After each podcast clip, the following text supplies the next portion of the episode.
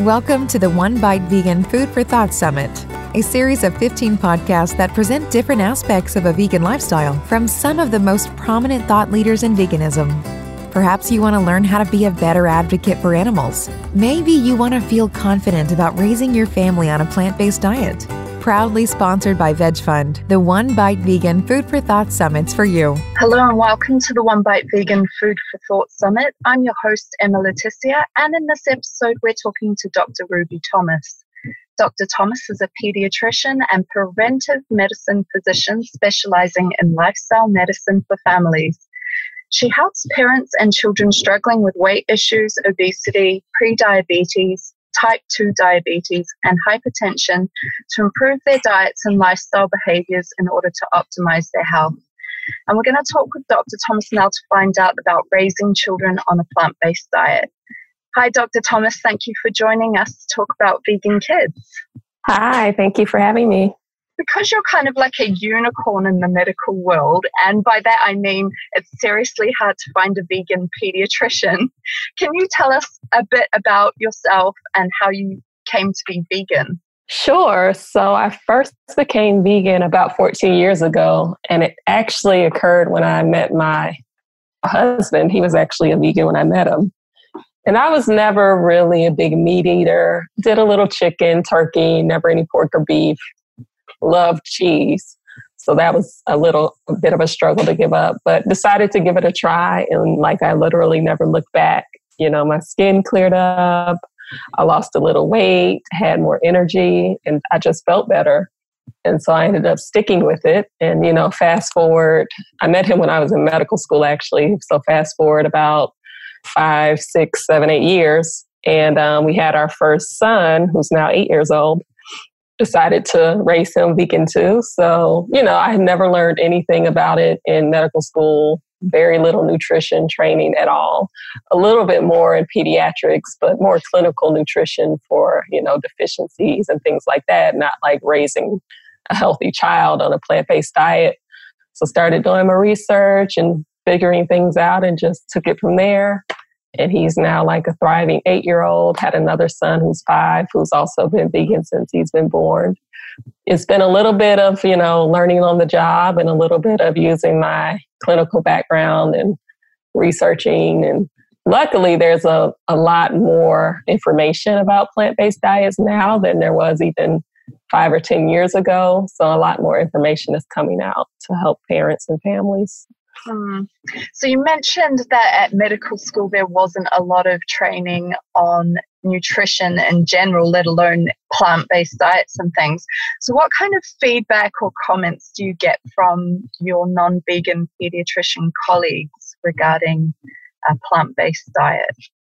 I mean, they really just don't know much about it. And their default positioning is, you know, oh, I don't know about that. It sounds like it, you know, might be lacking some nutrients like the vitamin D and calcium that people think of typically getting from cow's milk or dairy, or that it's lacking enough fat, especially in like the first couple years of life.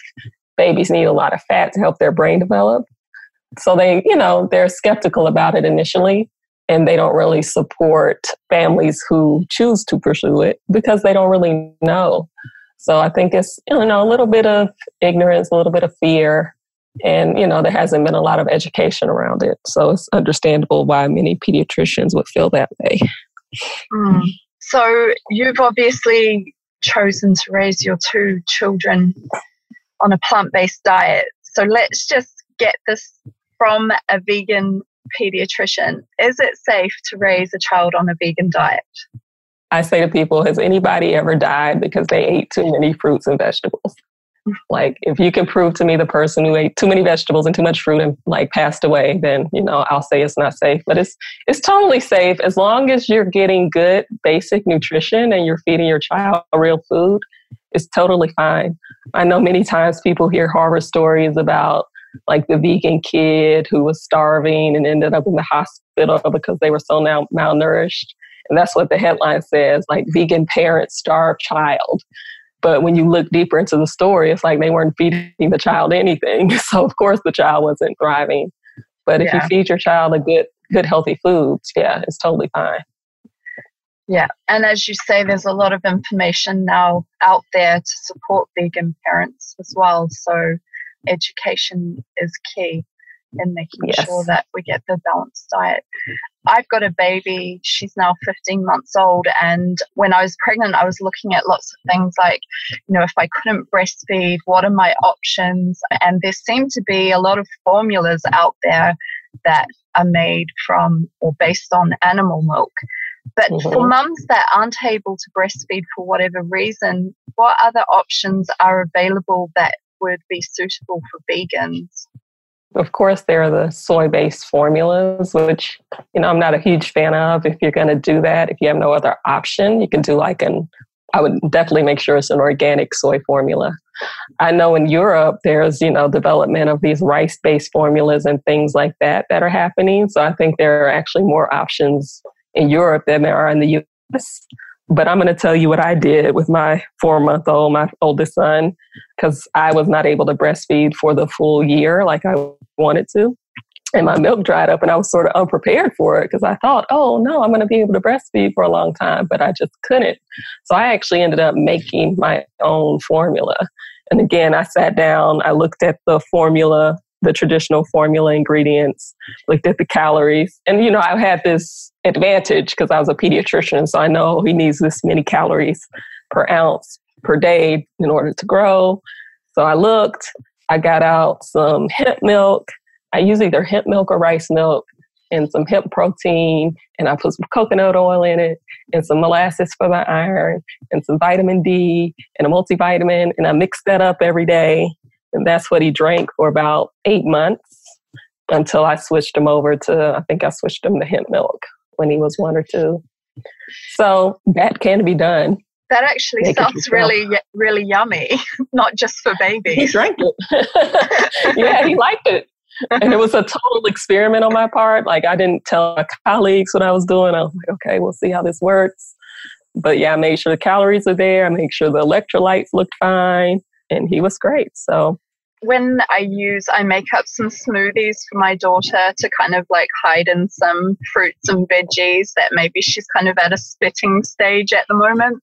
And hemp milk is my go to because I've read that it's probably the best milk for babies if you're going to give them a plant based milk. Is that right? Yeah.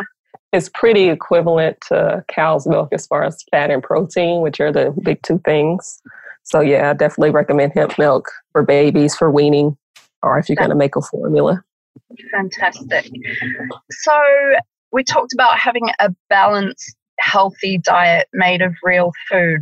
But what are some of the key nutritional deficiencies that vegan parents should keep an eye on? Well, I would say there are three, which aren't even true just for vegans. It's pretty much for most kids. Of course, the biggest one is B12. You know, it typically comes from animal products, basically because the animals, you know, eat food from the soil that makes the B12. Yeah. And there even been some talk now that, you know, soils in general are really depleted of B12. So it's not even vegans who need to be worried about deficiency, but definitely supplementing some extra B12. Vitamin D mm-hmm. which is you know true for all babies. We tell all parents especially if they're exclusively breastfeeding for the first year to add vitamin d give the baby a vitamin d supplement because breast milk is pretty low in vitamin d. And vitamin d is you add it to infant formulas. And then iron is the other one which is also added to infant formulas. And again this isn't just true for vegans. This for all children are at risk for iron deficiency so supplementing a little iron starting at about six months, B12 and vitamin D starting as early as you can are really the big three. Okay, great. So do we need to be giving our vegan children supplements and how do we deliver them? Is it what sort of things are on the market that you would recommend? There are actually some pretty good like children's multivitamins. So vitamin D comes in little drops.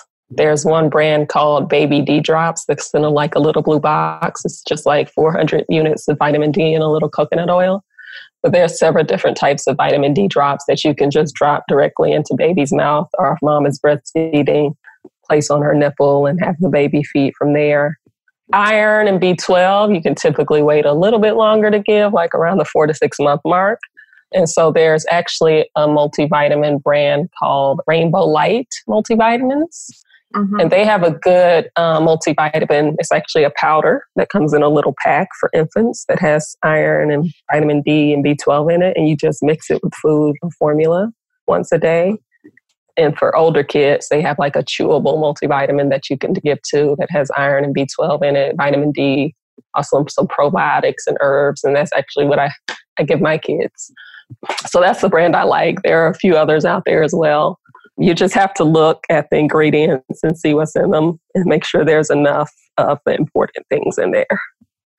And also that they're vegan as well. And that they're vegan, no gelatin, you know, none yeah. of the weird dyes and sugars and red number 42, like the Flintstones vitamins, which are really popular here, have a lot of dyes in them. So I tend to tell people to avoid those if they can oh, that's scary. Okay. We all have to go through that phase, I think, with our children where they suddenly decide that, you know, they don't want to eat certain things. What advice can you give to parents who have kids that are particularly picky eaters or are kind of refusing to eat veggies? Yeah, so that's the normal developmental phase for children in the toddler phase of life. And toddlers tend to be grazers anyway, so they'll eat throughout the day, just little small things. They may not sit down and eat a big meal, which goes sort of hand in hand with the pickiness. But as a parent, your job is to offer the food that's nutritious and that's available to the child. The child gets to decide how much they're going to eat. Now, as a parent, you have to set the boundaries. So if they refuse to eat vegetables, that doesn't mean they get a peanut butter and jelly sandwich just because you're worried that they're going to be going to bed hungry. Like you have to set the boundary, like, all right, this is what's for dinner tonight. It's broccoli and beans or tofu or whatever it is. You can choose to eat it or not, but this is the meal. And you know, that's the boundary. That's it. If they don't eat, that's their choice. But if you set that boundary over time, the child learns that, oh, this is the only option. If I'm hungry, I should eat it. That behavior may get better. You know, and moms and parents were sort of soft hearted and they were like, oh, I don't want them to go to bed hungry. But a child just biologically, innately is not going to starve themselves to death. So if they're mm-hmm. hungry enough, they will eat what's in front of them. So it's really, as parents, we have to train ourselves to be a little more firm, especially with the pickiness. Yeah, I think that's interesting too, what you say about toddlers and their their eating habits and being grazers because we're kind of set in this three meal a day pattern and that doesn't seem to gel well with with how they are so that's really a good yeah. point to think about yeah because they're eating and then they're playing and running and burning off energy and then they want to eat some more then they're playing and running like they don't want to sit down and stop exploring the world you know to eat you know like that three times a day set up sometimes. So yeah, that's totally normal. Cool.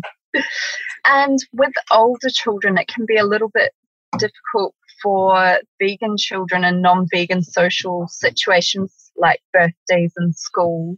What advice can you give to parents to make it easier for kids to not feel left out?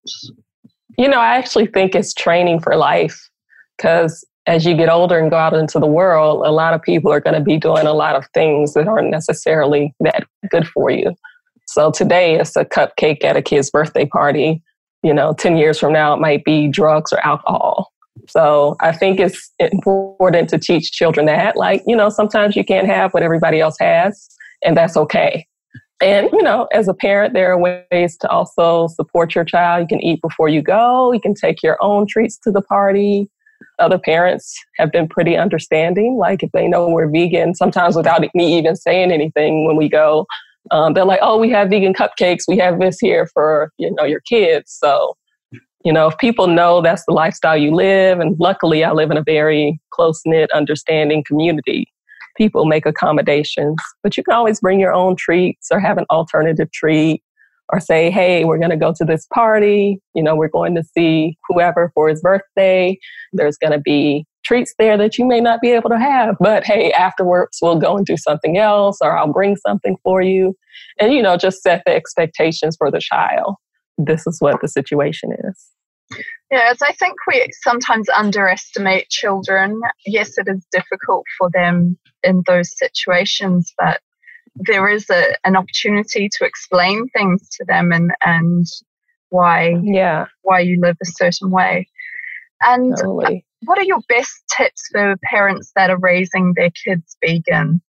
I think the biggest tip I can say is just to teach them. I mean, if you start early and just teach them, you know, this is what we eat, you can tell them why they may or may not understand at that age.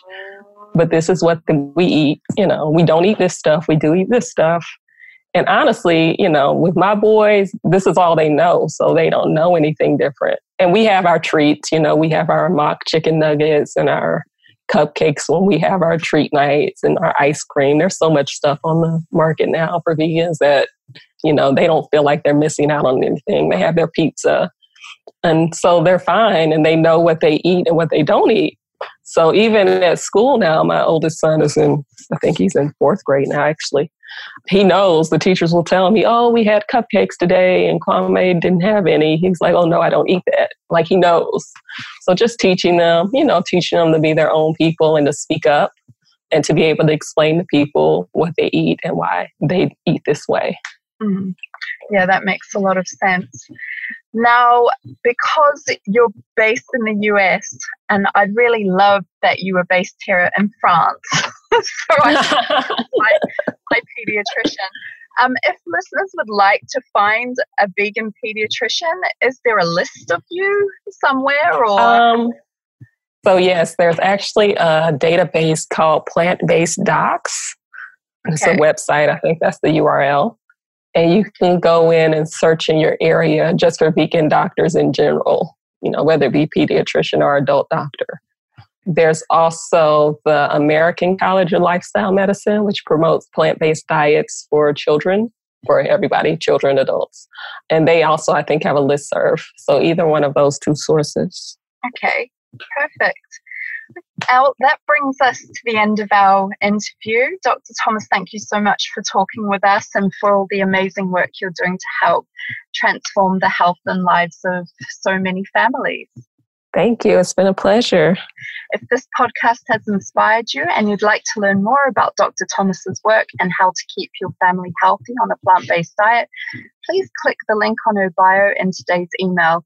You'll find details to her social media accounts where you can follow her work and keep in contact.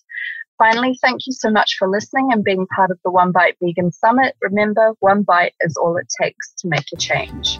Thank you for listening and being part of the One Bite Vegan Summit. Be sure to keep up to date with the latest One Bite Vegan online events and free resources, including the One Bite Vegan blog and digital magazine, by connecting with us via our website, onebitevegan.com. Remember, one bite is all it takes to make a change.